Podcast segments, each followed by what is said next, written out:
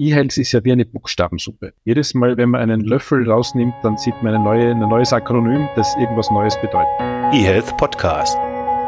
Der Podcast rund um Gesundheits- und Medizininformatik vom Hoch- und Niederrhein.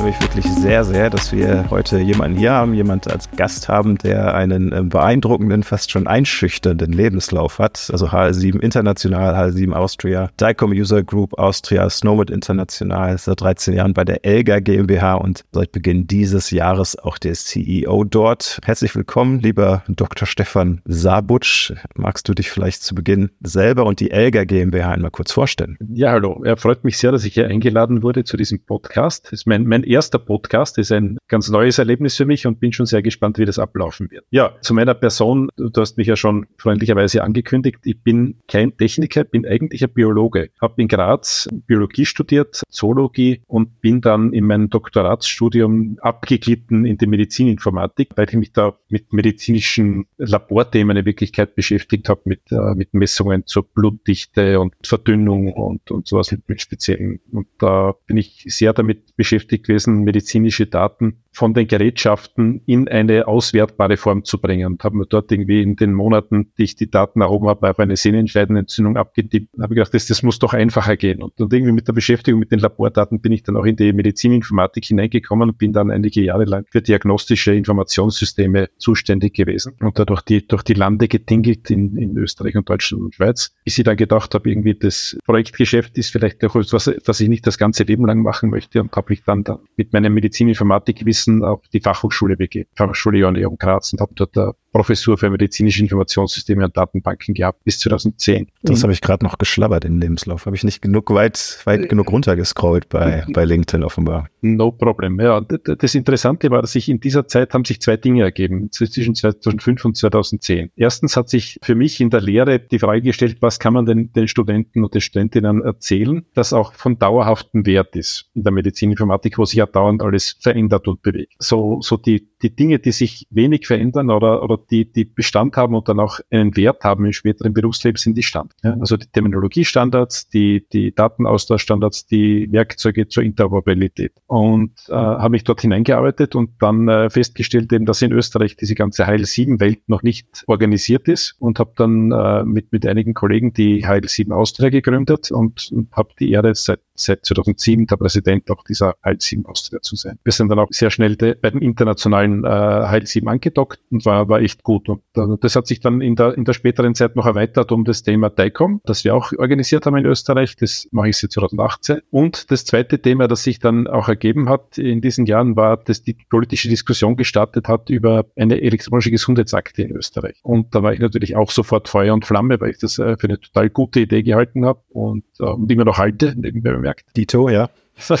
ich gedacht, da, da würde ich gern dabei sein, so als Wunschbild. Und dann wurde dann äh, auch der politische Wille dann tatsächlich konkret. Und es gab 2009 eine, eine Gründung einer GmbH, der ELGA GmbH, die als Errichtungsgesellschaft gegründet wurde, um eben diese Gesundheitsakte in Österreich zu etablieren. Die habe mir dann gleich äh, zu Beginn initiativ gemeldet und gesagt, hallo, ich möchte da dabei sein. Und mit meinem äh, Standards- und, und Informatik-Hintergrund hat es dann auch gut geklappt. Dann, was ist denn die ELGA GmbH? Wofür steht ELGA überhaupt? Die ELGA ist ein Akronym und steht natürlich für die elektronische Gesundheitsakte. Genau. Ganz früher mal hat das L in der ELGA für lebenslang gestanden. Man hat ursprünglich gedacht, man macht ein, eine Gesundheitsakte, die den Patienten das ganze Leben lang mit Daten versorgt und, und unterstützt. In der, in der, Gesetzesdiskussion, die wir dann geführt haben über viele Jahre, das Gesetz, das Gesundheitsklimatikgesetz, das zugehörige ist ja erst 2012 dann gekommen. Mhm. Und dann haben wir auch viel, können wir später darüber reden, wir viele Kompromisse auch vornehmen müssen, damit wir ein bestimmtes Thema gekriegt haben, nämlich das Opt-out, das wir in Österreich haben, dass wir sehr stolz sind. Und da haben wir dann in der Diskussion das lebenslang ersetzt durch eine zehnjährige Speicherfrist und deswegen hast du mal elektronische Gesundheitsakte. Gut, und die Elga GmbH, die wir schon besprochen haben, ist im Eigentum von unseren großen Finanziers im Gesundheitswesen, nämlich das ist das Gesundheitsministerium, also der Bund, die neuen Bundesländer in Österreich und die Sozialversicherung, die bei uns den Großteil der ambulanten Gesundheitsversorgung organisiert und finanziert. Und diese drei Player gemeinsam haben sich entschieden, eine GmbH zu gründen, die das zum Ziel hat, die ELGA zu errichten, also die elektronische Gesundheitsakt. Und das sind wir und wir sind nicht sehr groß, wir sind nur 35 Personen, also das schwankt natürlich immer ein bisschen und äh, haben ein Budget von etwa 10 Millionen, so roundabout im Jahr, mit dem wir, mit dem wir die Akte errichten können. Wunderbar. Was gehört denn so zu den Aufgaben der ELGA? Also das wird sicher die MITI-Spezifikation sein, aber auch sowas wie, wie technischen Betrieb, Netzwerke, Speicherung der Daten. Ja, genau. Was Das ist ist, so das die- ist, lustig. Also die, die ELGA GmbH ist mehr eine Projektunterstützungs GmbH. Wir konzipieren, wir machen die IT-Architektur, wir definieren die Datenaustauschstandards, wir planen die Implementierung und auch den Rollout und wir koordinieren strategisch den Betrieb, aber wir betreiben nicht. Mhm. Ja, wir sind natürlich auch zuständig für die, für die Datensicherheit. Seid ihr auch dafür, also für die inhaltliche Ausgestaltung nachher der, der medizinischen Daten, die ausgetauscht werden, verantwortlich? Oder wird das sozusagen Ja. ausgelagert dann auch wieder? Okay, ja, das, das ist in Deutschland ein bisschen anders, ja, genau. Genau. Ähm, nein, die Ausgestaltung der Datenformate, die wir austauschen, also sprich, wie muss ein Befund ausschauen, wie muss eine Ja. Medikationsmeldung ausschauen, das koordiniert uns äh, und, und macht die ELGA GmbH und das war tatsächlich auch in den letzten 13 Jahren mein Job, das zu organisieren. ja, perfekt, dass wir dann direkt hier mit dir sprechen. Ja, ich bin nur seit ersten, ersten bin ich jetzt auch der technische Geschäftsführer. Das kann ich die lustigen Sachen, nämlich Dokumentenstrukturen definieren und Standards machen, nicht mehr machen. Das macht jetzt wer anders. Alles klar, genau. Da haben wir direkt also auch schon den, den ersten Unterschied. Das ist in Deutschland etwas anders. Wunderbar. Ich glaube, Ich darf aber da- sagen, wir, wir organisieren das nur, ja. Wir, wir, Ah. wir, wir, machen den Standard, also wir, wir schreiben den Standard, aber den geben wir nicht vor, sondern wir haben da immer interdisziplinäre Expertengruppen, wo wir ganz Österreich sozusagen einladen, Ja. äh, Experten zu schicken, die mit uns gemeinsam diese Strukturen und, und, und Standards definieren. Das geben wir nicht vor. Wir machen das mit der, mit der Community. okay, das, das ist klar. Aber ihr sorgt schon dafür, dass das zusammenpasst. Also Ja. das sozusagen. Das ist der Ja, Job. das ist wichtig. Vielleicht ein bisschen was zur, zur Technik. Wir haben schon gesagt oder vorhin gehört, in welchen Gremien und welchen Vereinen und Organisationen du unterwegs bist. Das wird sich wahrscheinlich auch zum Teil widerspiegeln in dem, wie jetzt die ELGA dann in, in Österreich aufgebaut ist, oder? Interoperabilität ist bei uns permanent ein Thema. Wir haben IHE, XDS, CDA, Low-Inc, SNOMED-CT, alles schon behandelt. Liebe Zuhörerinnen, Zuhörer, wenn ihr gerade zuhört und die Begriffe gleich nicht kennt, schaut mal nach. Wir haben zu jedem der Begriffe eine eigene Folge. Stefan, sagst mal kurz, auf, auf welcher Interop-Technik sozusagen oder auf welchen Standards dann die ELGA basiert? E-Health ist ja wie eine Buchstabensuppe. Ja, Jedes Mal, wenn man einen Löffel rausnimmt, dann sieht man eine neue, ein neues Akronym, das irgendwas Ja. Neues bedeutet. Auf welchen Standards wir aufbauen? Wir bauen auf einem Konzept auf, das in Wirklichkeit schon äh, in die, in die Mitte der, der, der Nullerjahre zurückgeht. Das basiert auf IHE XDS. Und das mit, mit äh, diese XDS wird mit XUA verknüpft, also wieder Buchstabensuppe. Also in Wirklichkeit schaut es so aus, dass wir in Österreich verschiedene Dokumentenspeicher haben, die als ein technisch gesehen ein Repository darstellen, eine, ein Affinity-Domain in der IHE-Welt. Zu diesem Repository gibt es auch immer ein, ein Inhaltsverzeichnis, das nennt sich eine Registry. Und diese Bereiche, diese, wir sagen also, zu den Affinity-Domains sagen wir ELGA-Bereiche, weil wir das noch mit einer Sicherheitsschicht umgeben, mit einer sogenannten Anbindungsgateway, dann nennt sich das ELGA-Bereich. Und diese 13 verschiedenen Bereiche, die in Österreich liegen, die halten alle die Dokumente. Ja, und, und wir haben eine, eine Schicht darüber, die es erlaubt, dass du einmal zugreifst auf ein virtuelles Gesamtinhaltsverzeichnis und dann äh, bekommt man aus, je, aus dem, äh, je nachdem, wo die Dokumente liegen, aus dem richtigen Bereich dann die Dokumente vorgeschlagen und kann die abrufen. Genau, also keinen zentralen Datenspeicher, wie das äh, wahrscheinlich immer die, die erste Frage ist und du wahrscheinlich schon tausendmal gehört hast, sondern man kann sozusagen sich angucken, wo gibt's denn welche Arten von Dokumenten, kann aber sich noch nicht angucken, was da drin steht. Und wenn man dann wirklich ein Dokument haben möchte, dann gibt's eben die Anfrage von wo auch immer man gerade sitzt, wenn man berechtigt ist, dass dieses Dokument dann, dann zugestellt wird. Ich habe gerade nachgeschaut, das haben wir in Folge 11 besprochen, 2016. Bitte hören Sie jetzt alle historischen Podcasts durch. nee, ich glaube, das war am Anfang nicht so richtig gut irgendwie, muss ich ehrlich sein. Gut, also XDS haben wir, das ist sicher Ja. sinnvoll und das ist ja auch der Standard und das setzen ja andere Länder auch genau dafür ein. Dafür wurde es ja eben auch ähm, ja, aber, definiert. aber, das ist nur für die Hälfte der Wahrheit. Wir, wir erweitern dieses ganze XDS-Konzept und haben auch zentrale Anwendungen. Das, das habe ich vielleicht nicht gesagt. Die ELGA hat derzeit drei Kernanwendungen. Das eine ist das Austauschen von Befund. Ja, ganz klar, der Laborbefund, der Entlassungsbrief, der liegt irgendwo in, wird, der produziert und liegt dann in einem dieser 13 Speicher herum und kann abgerufen werden. Allerdings genau dieses Dokument in Form eines Teil 7 CR-Dokuments natürlich, einer mehr oder weniger guten Strukturierungsgrad und, und kann, da kann ich dann auch später was dazu sagen zu Ja. den Strukturierungsgraden. die kann man dann abrufen und dann lokal bei sich aggregieren, zusammenführen, anschauen, ausdrucken, was auch immer. Was wir gemacht haben, ist in, in Bezug auf den, der E-Medikation und dem elektronischen Impfpass, dass wir einen Speicherbereich reserviert haben, wo genau diese Daten, nämlich die E-Medikationsdaten und einen zweiten Speicherbereich für die Impfpassdaten gebaut haben, wo alles, was E-Medikation und, und der Impfpass betrifft, dort liegt. Und eine Anwendung, die darin läuft in diesem Bereich, die uns dann, wenn man anfragt, uh, on demand einen, eine Zusammenstellung dieser Daten liefert und eine aktuelle Übersicht über die entsprechenden Medikationsdaten oder Impfstoffdaten. Das heißt, du hast vorhin 13, Speich äh, 13 Speicher ange angesprochen. Das ja. sind wahrscheinlich die, die Repositories, von denen wir vorhin gesprochen genau, haben. Ja. Das ist dann eher mhm. für die allgemeineren Befunde, also Dokumente, die nach CDA definiert worden sind. Richtig. Aber ihr habt zusätzlich, ich, ich wiederhole das nochmal und gucken, ob ich es richtig verstanden habe. Ihr habt einen zusätzlichen Speicher, der jetzt nicht so ganz in dieses XTS-Schema passt, äh, für E-Medikationen in den Impfpass. Da werden dann die Daten sozusagen schon irgendwie zentral gesammelt, mhm. weil das natürlich diese Daten über ganz viele unterschiedliche Repositories sonst herumliegen können. Und das ist, das ist dann wahrscheinlich technisch nicht, genau. nicht vernünftig gestaltbar, oder?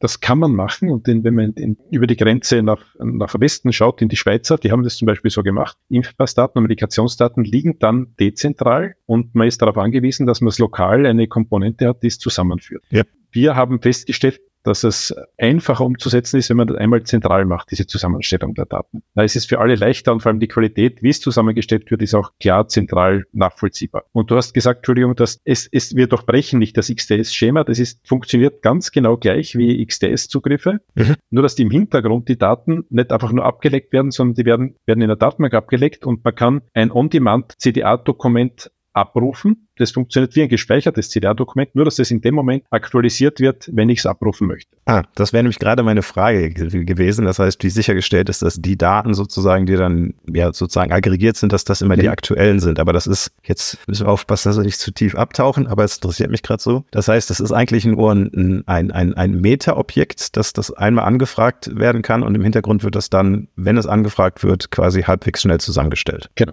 Ah, das klingt erstmal gut. Werde ich nochmal drüber schlafen müssen, drüber nachdenken mhm. müssen.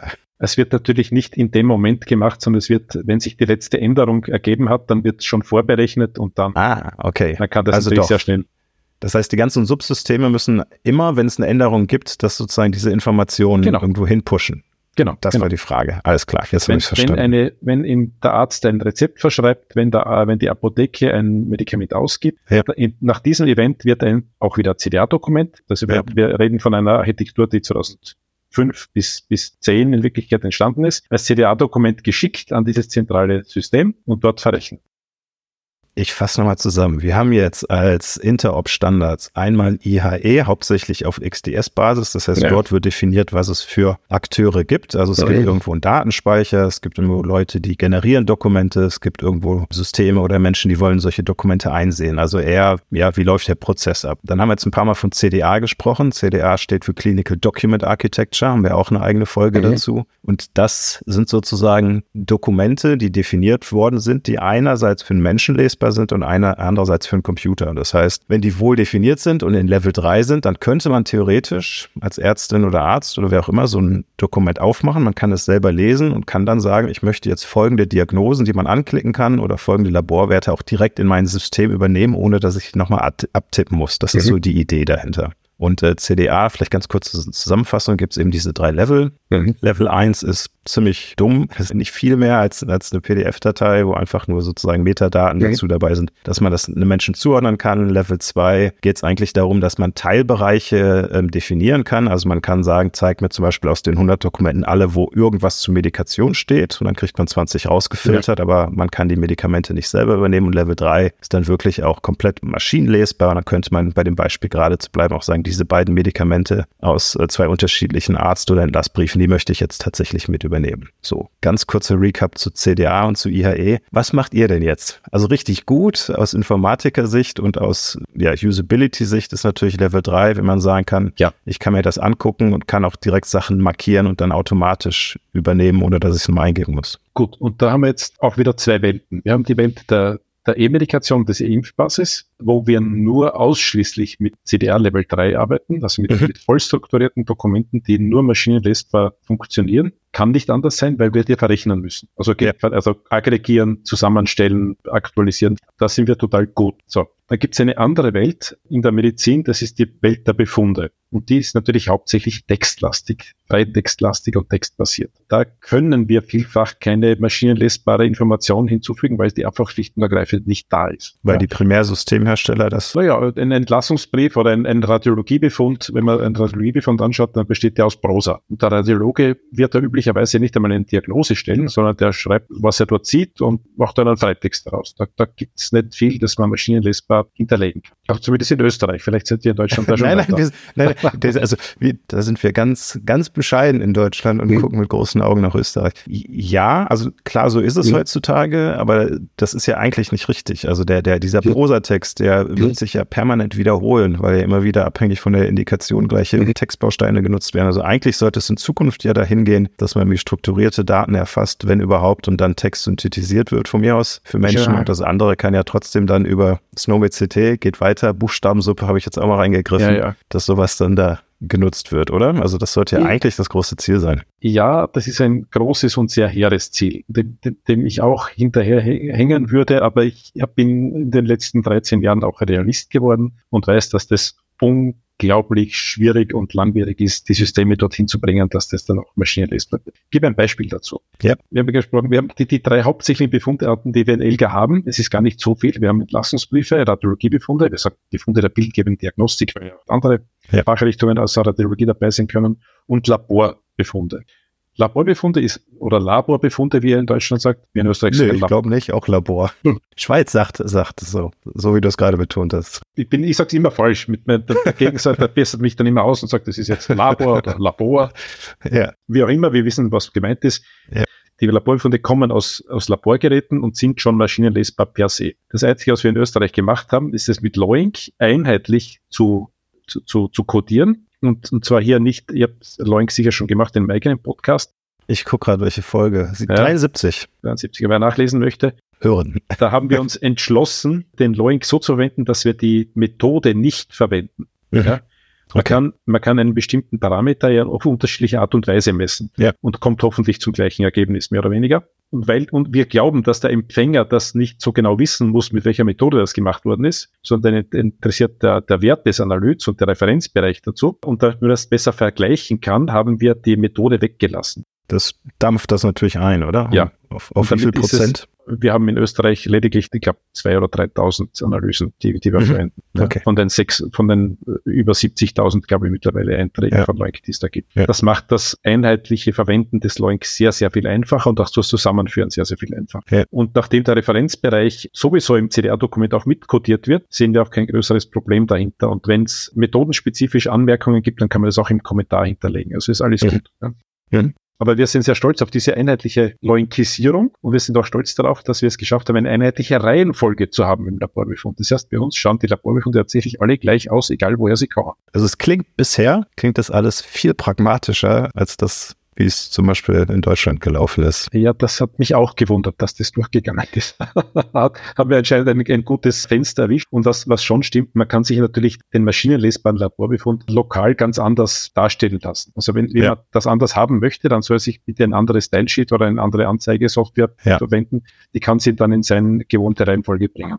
Aber, Ja. aber per se für den Bürger gibt es eine Referenzdarstellung. Das die haben ein eigenes Referenz-Stylesheet. In Österreich schon alle Befunde gleich layoutet. Wunderbar. So, dann ist mein, mein Nerdherzchen jetzt auch glücklich, äh, weil wir die ganzen, die wichtigsten Interop-Themen durchgegangen sind. Ach so, nee, vielleicht noch ganz kurz. Nur mit CT, das haben wir ja bisher noch gar nicht hier besprochen, haben wir, aber es ist ein permanent Thema bei uns. Mhm. Ganz kurz, das ist auch ein, sagen wir mal, Ordnungssystem, um auch komplexere medizinische Sachverhalte vernünftig verschlüsseln zu können, jenseits von, von mir aus ICD-Diagnosen, Diagnosen. genau. Wie sieht das aus bei euch? Ihr seid ja ein bisschen vor uns da Mitglied im Verein geworden. Genau, wir sind seit seit 2019 Mitglied in der SNOMED äh, Community. Damit kann man, also mit, mit dieser Mitgliedschaft im SNOMED äh, international kann man dann auch im ganzen Land kostenfrei den SNOMED nutzen für alle Anwendungszwecke. Das ist sehr praktisch. Leider Gottes äh, ist die ELGA ja schon zehn Jahre zuvor etabliert worden und die Dokumentenstrukturen irgendwie Jahre zuvor schon gemacht worden. Das heißt, wir haben dort SNOMED nicht drin. Ja. Wir versuchen jetzt in den Anwendungen, die, die neu entstehen, mhm. äh, Snowmet strategisch dort hinzupacken, wo noch kein etabliertes Codesystem in Österreich Verwendung findet. Mhm. Sprich Impfpass zum Beispiel. Ja, Impfpass mhm. haben wir 2019 gebaut, hat gut, so gut zusammengepasst. 2020 sind wir mit dem Ende 2020 mit dem Impfpass in Betrieb gegangen, passend zur Corona-Impfung. Und da ist schon, da verwenden wir ganz breit Snowmet. Wir haben es auch teilweise immer wieder kurz besprochen. Vielleicht ähm, können wir das jetzt schnell. In welche, welche Anwendungen laufen denn jetzt mit der E-Card? E-Card hatten wir, glaube ich, noch gar nicht. Das ist eben die, die Karte, mhm. ähm, glaube ich, für Bürgerinnen und Bürger. Wir hatten E-Medikation, wir hatten die Befunde, wir hatten den Impfpass. Ja. Haben wir noch irgendwas vergessen? Die E-Card ist ein kein ELGA-System in dem Sinn. Das ist ein, ja. ein, ein administratives Werkzeug, um den versicherten Status feststellen zu können. Ja, in Österreich ja. haben wir eine Pflichtversicherung. Jeder wird automatisch, wo er beschäftigt ist oder wo er tätig ist, äh, automatisch einer bestimmten Versicherung zugewiesen und bekommt dann ist, er, ist er auch krankenversichert und bekommt dann, wenn er Anspruch hat auf Krankenversicherung, eine sogenannte E-Card. Mhm. Ja, mit dem Stecken der E-Card ist sofort feststellbar, ob und wie diese Person versichert ist. Und da gibt es natürlich ein, ein, ein, technisches Netzwerk dahinter und Lesegeräte. Äh, das haben wir 2005 bereits eingeführt in Österreich. Mhm. Und das verwenden wir auch als, als Trägerrakete für die ELGA. Das ist gleich. Ja, genau. Aber was gibt es denn noch für Anwendungen? Habe ich irgendwas, irgendwas vergessen? Also wahrscheinlich ist das eine eigene Anwendung. Es wird wahrscheinlich auch so eine Protokollfunktion geben, die er dann, ne, wo man nachgucken genau. kann, wer zugegriffen hat. Genau, also um es kurz zu umreißen. Also wir haben jetzt die drei genannten Anwendungen, den E-Befund, die E-Medikation mhm. und den E-Impfpass. Ja. Den E-Impfpass muss man immer ein bisschen anders sehen, der hat eine andere rechtliche Basis. In Österreich kann man sich ja, von, von ELGA kann man sich abmelden. Also wir haben ein Opt-out-System. Ja. Der elektronische Impfpass hat eine andere rechtliche Grundlage. Das ist ein Register, ein staatliches. Da kann man sich nicht hinausoptieren. Es wird okay. auch als Primärdokumentation verwendet für, für bestimmte Gesundheitsdiensteanbieter. Die speichern dann ihre Impfdaten nur mehr im elektronischen Impfpass und nirgends sonst. Das heißt, da gibt es keine Möglichkeit, sich. Okay. Und für den Bürger gibt es ein Portal, auf das er zugreifen kann. Und dort sieht er diese Anwendungen und die Inhalte dieser Anwendungen. Er sieht auch, wer zugegriffen hat auf ja. seine Daten über ELGA, das sogenannte Protokollsystem. Er kann seinen Widerspruch dort äh, dokumentieren. Er kann sagen, ich möchte hinausoptieren aus, aus E-Medikation, aus E-Befund oder aus beiden. Und er kann auch einzelne Gesundheitsdienste-Anbieter, die schon zugegriffen haben auf seine Daten, sperren oder den Zugriff verlängern bis zu einem Jahr. Sperre geht auf null Tage, da hast du kein, null Tage Zugriff, hast keinen Zugriff. Da kommen wir vielleicht gleich nochmal. Ich, oder nicht gleich, für uns gleich, für die mhm. Hörer dann im, im zweiten Teil sozusagen des Interviews mit dir. Thema Datenschutz. Aber das heißt, das waren jetzt, das waren eigentlich die Anwendungen, oder? Mhm. Also das heißt, genau. E-Medikation, Impfpass, die Befunde, genau, was geplant ist, kommt dann auch im zweiten Teil für euch, liebe Hörerinnen und Hörer, als, als Teaser. Cliffhanger. Liebe Hörerinnen und Hörer, das war's. Teil 1, Teil 2 kommt auch irgendwann, keine Ahnung. Macht's gut. Ciao, ciao. Und tschüss. eHealth Podcast. Der Podcast rund um Gesundheits- und Medizininformatik vom Hoch- und Niederrhein.